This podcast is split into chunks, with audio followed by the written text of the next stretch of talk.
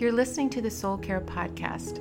I'm Elaine Hamilton, the founder of the Soul Care House, a group of therapists working in community with a shared perspective about the path towards healing and change.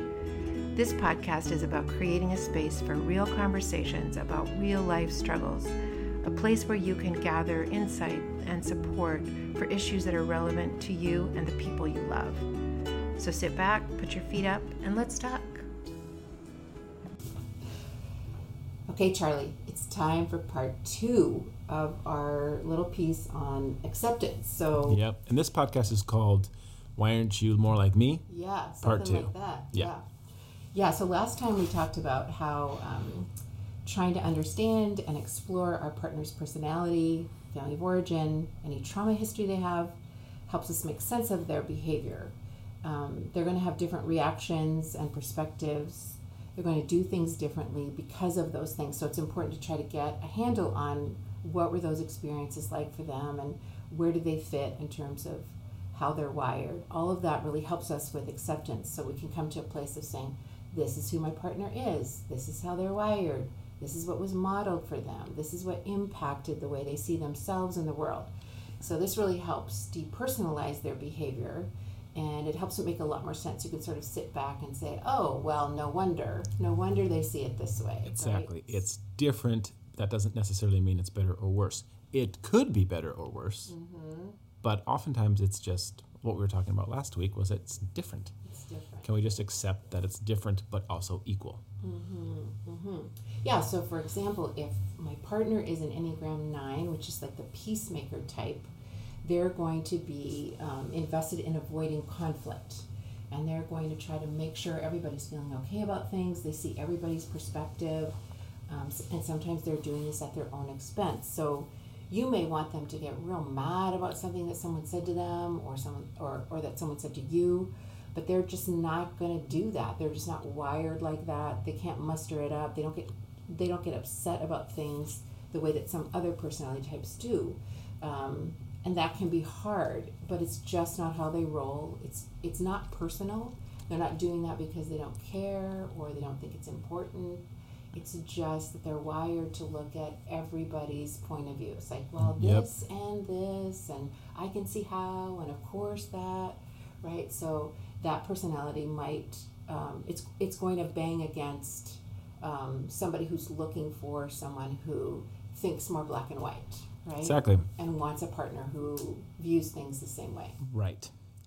Yes, and that's going to be uh, using that example. I mean, it's it could be easy to say like it's better to have a hard opinion on something than it is to see both sides. And I think you could argue why is that better?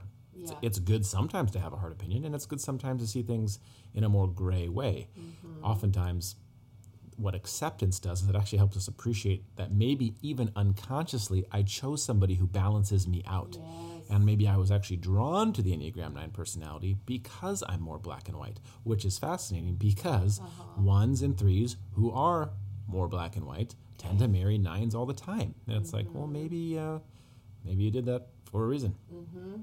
It also is why they fight so much, but it's uh, yeah yeah so um, that trying to figure those things out is what helps us to be compassionate um, and to understand the places where our partners tender and to work around these things work with these things but today we wanted to talk about the other half of that which is how do we know when it's time to press in to some things that are going on with our partner how do we know when it's time to say you know, this aspect, these reactions, this way of doing things is actually really difficult for me. Maybe it doesn't feel healthy to me, it doesn't feel healthy to us, for us. Um, we need to talk about this, and I'm asking for change in this area. So, how do we know right. when it's okay to do that? That's, I think it's pretty tricky. It is pretty tricky, and there's there's times when I think it's good to say like, you won't know for sure. You'll just have a sense, and there's times when you'll feel like, oh, this is absolutely time for me to ask for change. And there might even be times when you're absolutely sure you need to ask for change, and then you realize you're the one who needs to change. So we're going to talk about kind of all of that kind of uh, complexity. But um, I think the you know the the serenity prayer in AA is a good reminder of this. It says, "God grant me the serenity to accept the things I cannot change, the courage to change the things I can and the wisdom to know the difference. And I think that's what we're talking about is there's times when this is just an area of acceptance and there's times when this is an area that you have the power to ask for change and to create a better partnership. So do it. And mm-hmm. sometimes we need wisdom to know which time is which. Uh, Henry Cloud and John Townsend, in their book How People Grow, say that growth comes from both a combination of grace, and that's really what you could call the acceptance side. Like there's patience, there's uh, people need a lot of patience, they need a lot of grace. They, our partners need us to to be okay with us being in process, and that sometimes change takes a long time. But people also grow because of truth, and truth is another way of saying uh, like reality, and it might be the truth or the reality might be you're being a huge hugely difficult partner right now. Huge pain in the ass is what I was going to say. Yeah. And I need you to work on it. And so, grace and truth in balance, which is really what we're talking about acceptance, and you could probably call it action or change. There's a balance in there somewhere that um, will cause, uh, hopefully, the, the, transformation and growth process as you in the coupleship to keep going. Mm-hmm. Yeah. So, what if we start um, with the, the things that are easier, right? Like the obvious. The the obvious, right? There are there are things that for sure are always good to press into, right? So let's talk about some of those. Okay, I think number one, most obvious would be abusive behaviors. I don't think we would ever suggest somebody accept ver- verbal, physical, sexual abusiveness and just say, you know, they're in process. I, I'm just going to let it go. We would we would pretty much always say, don't let that go. Have a hard conversation and tell your spouse you need to work on you. Something very serious is going on under the surface. You're probably almost definitely responding out of a traumatic place mm-hmm. when you're hitting someone, uh, verbally abusing them, sexually abusing them. And so, uh, yeah, we don't accept that. Yeah. Uh, addictive behaviors, substance abuse, video game addiction, sexual addictions. Um, almost always, again, we would say uh, don't accept that. Like, ask them to go to treatment, ask them to go to 12 step meetings, ask them to go to therapy. You don't have to tolerate your partner crumbling into an addiction, especially when it's impacting the relationship negatively. Like, right. he drinks and he yells, or she um, is addicted to food or spending or whatever, and um, it's the spending is bankrupting us or whatever. It's it's just uh, we we don't we especially wouldn't want to accept that when it's impacting the relationship However, one caveat would just be there are times, and I've known people like who work a really good Al-Anon program. That's the codependency program for like spouses of alcoholics. And I've seen people in Al-Anon come to peace with, you know, he's a good husband, he provides, he's nice to me, he does drink still, mm-hmm. and he drinks too much. Mm-hmm. But the impact on our life isn't massive. And so they've come to terms and let it go. That is rare, mm-hmm. but it is possible at times. Yeah. Because usually when somebody's involved in some kind of compulsive self medicating behavior, that means they're checked out a lot of the time, right? They're focused on the next time they're going to get to use porn or the next time they're going to have a binge or whatever, right? So they're often very not very present in the relationship and that's pretty abandoning. Usually the partner's feeling very abandoned by that even if there is an abusive behavior around, it's like, gosh, you're so checked out. Right. Like we just right. can't, we just don't have intimacy. Yeah. And so the addiction yeah. is uh, blocking, really, you're being intimate with the addiction. It gets your time, it gets mm-hmm. your focus, it gets your energy, it gets your presence. Mm-hmm. And so it's mm-hmm. very rare that a real addiction doesn't have a negative impact. Right, right. On the marriage. And then um, might even be helpful Elaine, I think you've seen a lot of this to talk through the third one, which is chronic situations mm. where somebody's kind of always struggling with depression, anxiety, overwhelm, sort of drowning. I mean, what when you see that in men or women, I mean, what's your yeah, yeah, yeah. I think um, off, many of us are, um, you know, we have these we have these ways that we lean, right? Like we lean toward um, creating overwhelm for ourselves, right? We we're always doing too many projects, or we're always uh, we're helping too many people or we're um, we have uh, a level of depression that's actually quite difficult for us but we sort of refuse to get help or don't believe we deserve help or this is the way it is right? Like i think um, a lot of a lot of folks would relate to that like i don't I, I don't deserve to get help right? Like i should manage this on my own and we sort of talk ourselves into it's not that it's not that bad, right? Like I'm still getting up, I'm still getting up out of bed every day, and I'm going to work. But my family would say, "Gosh, you're you're checked out. You're sad a lot. You don't have a lot of energy. Um, you're not very engaged with us, and all of that's really hard for us. And can you please go and get some help?" So. Um, Yeah, and if you're watching your spouse having not a bad day, but like bad months, bad weeks, bad years, yeah. that would be appropriate to say, "I- "I need you to take care of you." Like you're not you're not abusive. You're just mm-hmm. crumbling. Like your body hurts all the time. You're sad, like you said. You're sad all the time. You're you're having panic attacks. You're depressed. So can we, can you? It will be best for the family if actually you work on you. Right, right. Yeah, that part of being a responsible partner, and maybe perhaps if you're a parent, it's like, I've got to be taking care of my issues because my family is paying for them if I'm not, right? And um, not expecting the family to tolerate um, bigger issues that are really chronic and been, have been going on for a long time, Yep. right? So. like we need you at your best. So it's important to to be able to ask to say, "Gosh, I'm really worried about this. I really need you to get some help with this. I really need you to go see a doctor about your anxiety or your depression, or um, yeah, we, we need to get some help because this has been going on for a really long time, and it looks sort of like you're invested in not creating change or rescuing yourself, Mhm. right? So we're sometimes creating a bit of an intervention, saying, "I'm sort of at the limit of how much." uh, Of, of dealing with your depression. Yep. Right? Like I love you. I want you to get help. Right. You're not. It, you're really not coping with it. Yeah. Your functioning is, it's not happening. It's not great.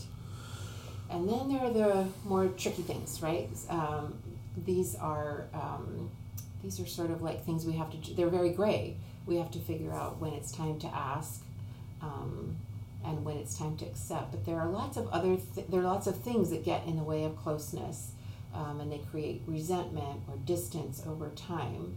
Um, But they're not necessarily troubling for everyone, right? Like some people would be way more comfortable with some of these things than I would, and I would be comfortable with some things that other people wouldn't. So um, it doesn't have to be something that everyone finds difficult. Right. Um, sometimes we need to press in when there's a pattern of small or minorly inconveniently things that have been going on for a long time. Like, I think about, um, I hear this from women all the time. It's like, he just won't throw his clothes in the hamper.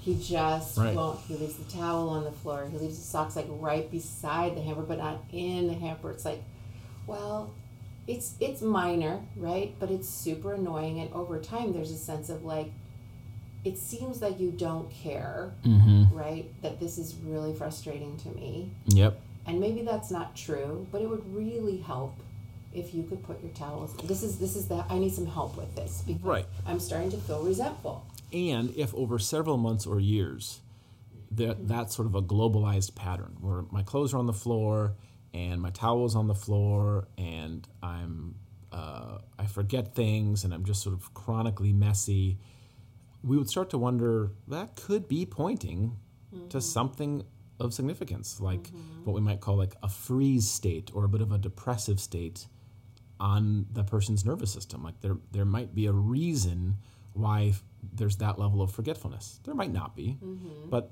especially when those kind of patterns add up over and over and over and over all over the place, you kind of go, "Gosh, you know, I just, you just don't seem like you're present and in your environment. You're very forgetful, and it is minor." Mm-hmm. But it also could become difficult, and like you mm-hmm. said, more difficult for certain personalities than others. Right. I think the the enneagram can also be a helpful way of looking at some of these patterns. It's like every type's going to have certain minor things that certain people have a hard time with. An enneagram one's criticism and perfectionism will borrow will bother some people over time. It won't others. A two might get uh, more needy or clingy or helpful, with uh, and over helpful, which could bother some people. It may not bother others. I know for threes, some people can't stand the threes' temptation to lie. Others are like, lying doesn't bother me.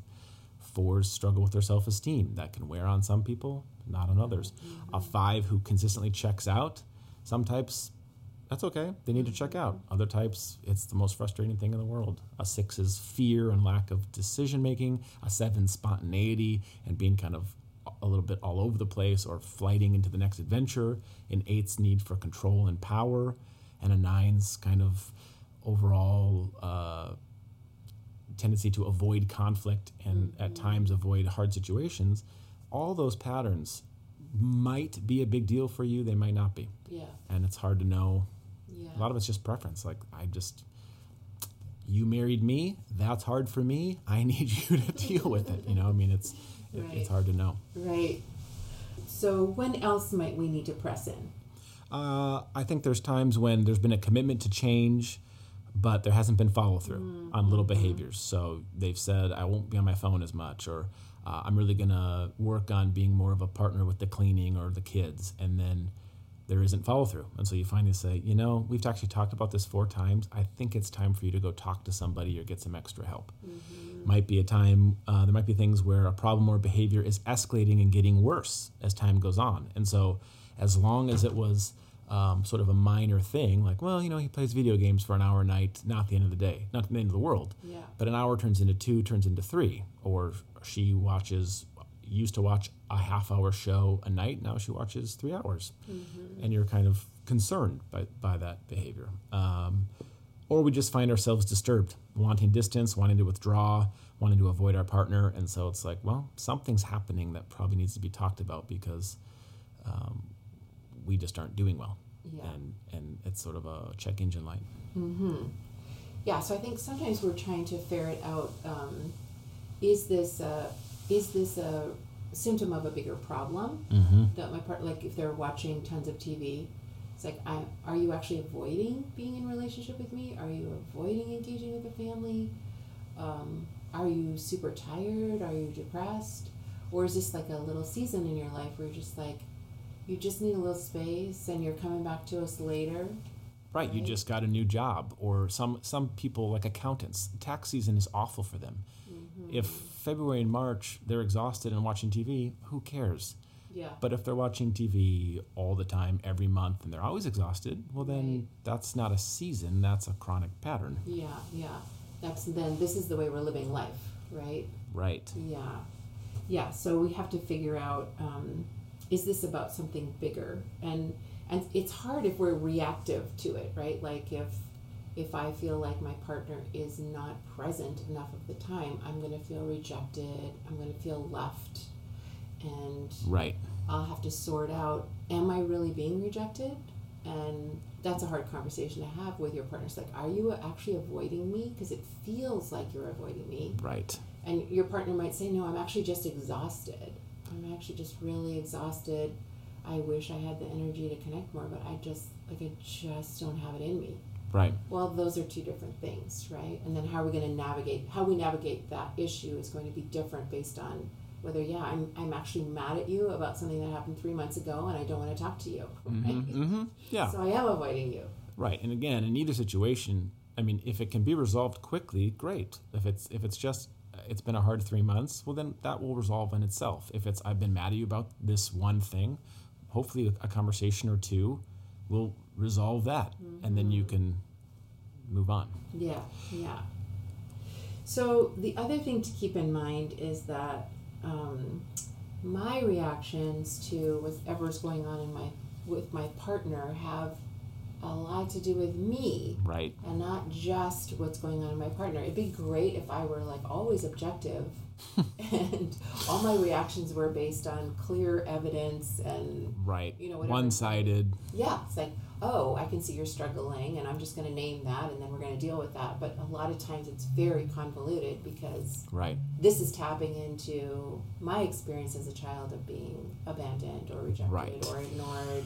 And so I'm having really big feelings about this, and it feels so true to me Yep. that you are actually abandoning me. Right. And I think what happens in those situations is one problem actually becomes three problems. So you might have like the the first problem is what's actually happening. Hey, uh, Elaine, I've been noticing you've been coming home late a lot. Okay, that's that's a problem. But then maybe I was uh, abandoned as a kid or didn't have a whole consistent parenting. So instead of just saying, if I'm Ken, Yeah. Hey, Elaine, uh, I've noticed you've been coming home late a lot. I say, Where the hell have you been? You're always gone. You're and you don't care about the family. All you care about is you and the Soul Care House and your team.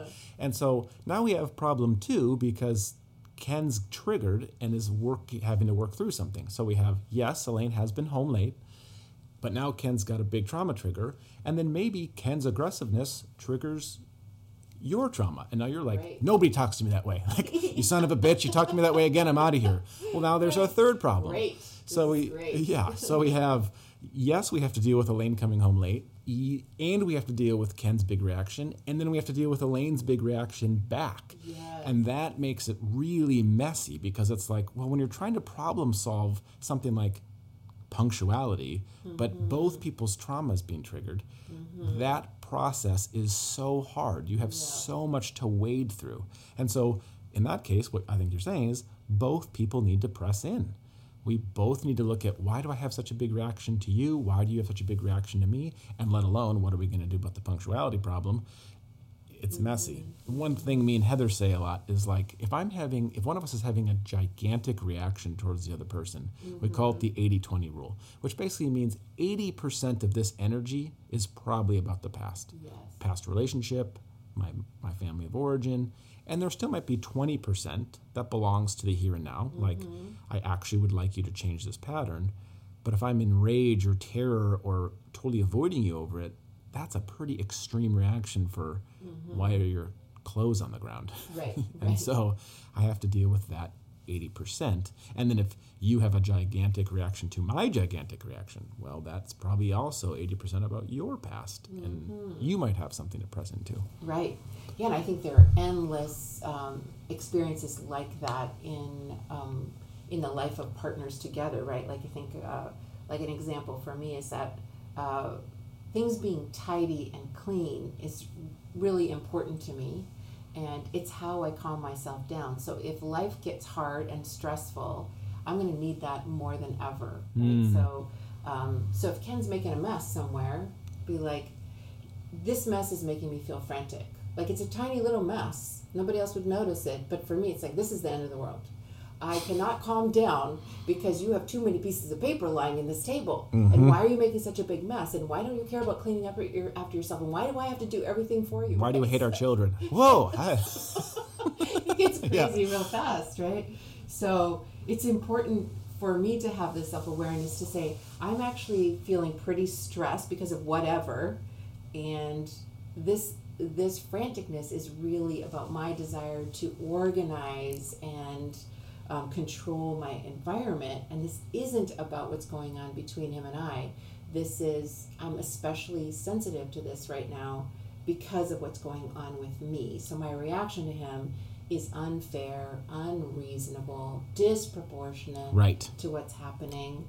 Um, and so I, I'm going to have to try to calm myself down and, and take responsibility for it. Like if I need if I think need if I need things really clean right now, then I'm going to need to do the cleaning because it's it's a little unreasonable. What I'm expecting in those moments, it's pretty unreasonable. Right. And that's what I think what what you're saying there is I think is also super important is I don't want to be certain that what is mm-hmm. going on in this situation is because of my partner. Like my disturbance is because of Ken's messiness. Period. like that certitude is going Right. to cause a lot of problems. Rather than being certain, we want to be curious. Hmm, and observe our behavior. So it's like that's interesting. I'm having a massive reaction to a little pile. Yes. Is that because of Ken? Is that because of stress? Is that because of my family? Is that because of trauma? Like, I wonder why I'm having such a big reaction. If I approach my partner with certitude, you are doing this and I'm having a reaction, it's your fault. Right. That will almost always go badly. If I come to my partner, I say, I don't know why I'm having big feelings, Yes. but I'm having them. right. The trigger is the pile of crap on the table. Yes. I don't think that's the real real issue. problem. but but can we talk through why I'm so activated and, and intentional? And some helpful questions might be to ask yourself with curiosity is am I upset because there is a core trigger to my personality type? Is my partner breaking any family rules that I grew up with Mm. Right. that were basically much more about the preference of my family than an actual problem? Like if my family prefers cleanliness, then I'm going to be triggered by uh, messiness?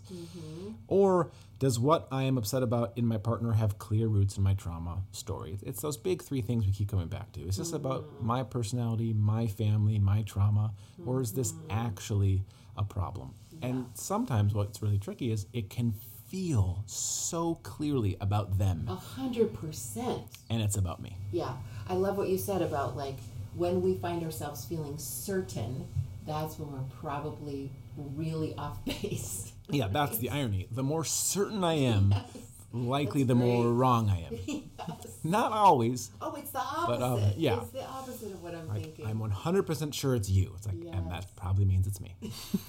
that's, like, that's too bad. it's terrible news. I know. Well, yeah, and again, this is again why half of marriages end in divorce. Yeah. Like this idea of partnering up with another person and bringing all your stuff to them and joining that is Mm-hmm. a serious job. It's not something that just like we should just seamlessly come together. It's like, no, you shouldn't. Right. Like, if anybody can get through 30 years of being married together without couples therapy or a near miss on divorce, I'd be stunned. Like, or lobotomy. Or know? lobotomy, unless Yeah. there's an absolute avoidance of conflict. Right. But if you're really going to have really good, vulnerable intimacy, it is hard, Hard. hard, hard. Okay, so obviously, how we have these conversations is everything, right? It's super important how we approach these issues. Um, do we have some tips for our friends to have them to help them get a good shot at this? Absolutely, 100%. So, first of all, if I'm approaching my partner about their behavior or about a pattern that's hard for me, and my, the response I'm getting from them is immediate defensiveness, where um, where they feel like you know they're they're withdrawing from me or they're they're they don't see that why it's a big issue, they don't like what I'm saying to them. It will be important for me to ask myself: Am I being accusing, pushy, critical, judgy, mean, or am I being vulnerable? Because if I'm being vulnerable, which is always going to get, you know, you, what do they say? You catch a lot of more, lot more flies with honey than vinegar or something. If I'm being vulnerable and sweet to my partner, like, hey, I, I feel sad, I miss you, mm-hmm. versus why do you always? Mm-hmm. Or I'm feeling anxious and disconnected versus I can't believe one more time you did A, B, and C Right. if, if I'm if I'm coming from a place of powering up, I'm really pushing them away. It may not feel like I'm doing that, mm-hmm. but I am, and that may be causing my defensiveness. So first of all, if I can, as we talk about often, start from a place of vulnerability. Yeah. So that means I have to get that means I have to get grounded. I have to get clear about what I want to say because if I'm just letting my feeling drive my conversation, it's going to probably go sideways. It's going to probably be attacking, accusatory, all of that because I'm feeling rejected or frustrated or Right. mad. And so oftentimes it's great to give yourself enough time to sort of really bottom line what what is it that I actually need to ask my partner for and how can I ask that in a way that gives me the best chance of being heard right and that Exactly. means approaching it with vulnerability with kindness Right. It comes down to practicality. What will actually work to solve the problem? Yes. Attacking your partner doesn't work. does it work You can keep doing it. It will just reinforce the problem. I personally really love attacking I do too. makes me feel very powerful You're a two with a one wing. I'm a one with a two wing. Get your shit together. It's time to What is wrong change. with you? Why can't you be more like me? Right. We both married people in the sensitivity group, and it's not surprising they probably both go, I'm done Right, when we right. approach them like that. Yeah, it's too much. It's too much. Too much. And so if we learning to be tender and vulnerable just goes a lot yes. further. So that takes time. And again, I always suggest locking yourself in the bathroom Great to strategy. keep yourself out of trouble, right? Mm-hmm. Because if you lead with the intensity, Right. that's always going to uh, bite you in the ass. It's going to create more stuff between the two of you. Right. It's going to create resentment and pushback, and you're going to have to pay for it. That's the thing I always say. If you do this when you're not in your right mind, you're going to have to pay for it later. Is Bingo. that worth it to you? Yeah. Is it worth it to you to have to make up for the way that you approached that? Definitely not.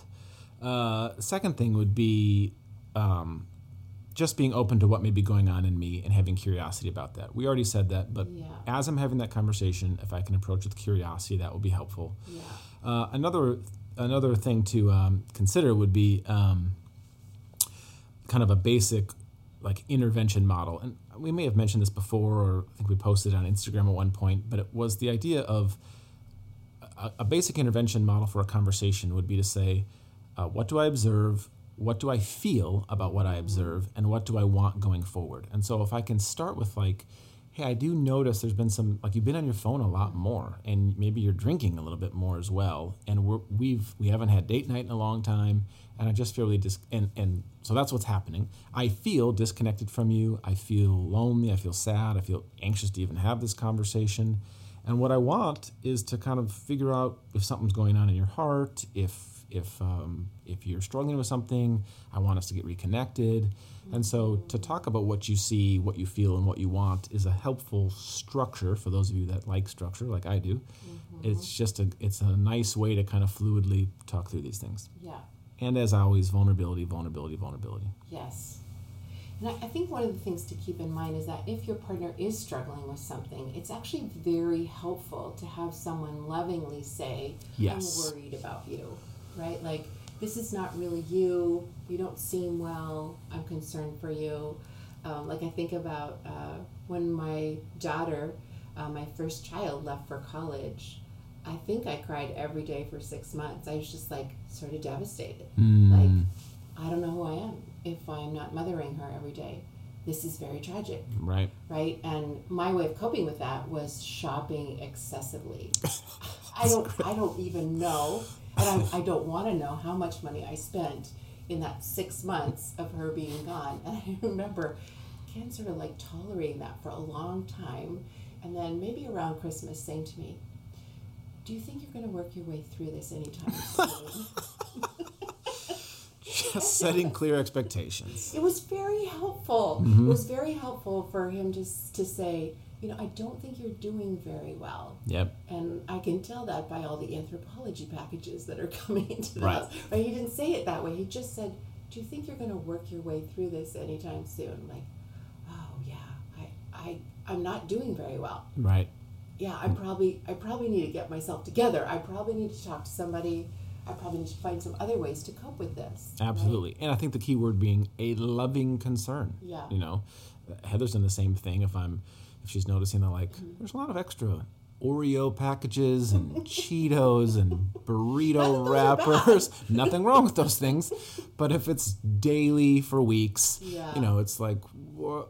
It, it appears you might be struggling, or not. But Right. um, yeah, and a, a gentle, loving question from your partner can can often catalyze Yeah. helpful thought process of what's going on in me. Yeah, because it sort of validates. Like a part of you knows you're not doing very well, and it really validates. Oh, it's it's observable that I'm not doing very Right. well. I might think that I'm I'm doing okay. Like I'm I'm making this work. I'm getting away with being a wreck right now. But actually, no. Actually, no. People can see you're falling apart, and so maybe I need to do something to take care of that. Right.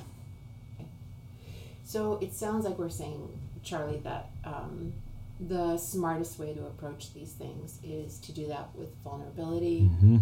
with kindness, Mhm. with clarity, Yep. right?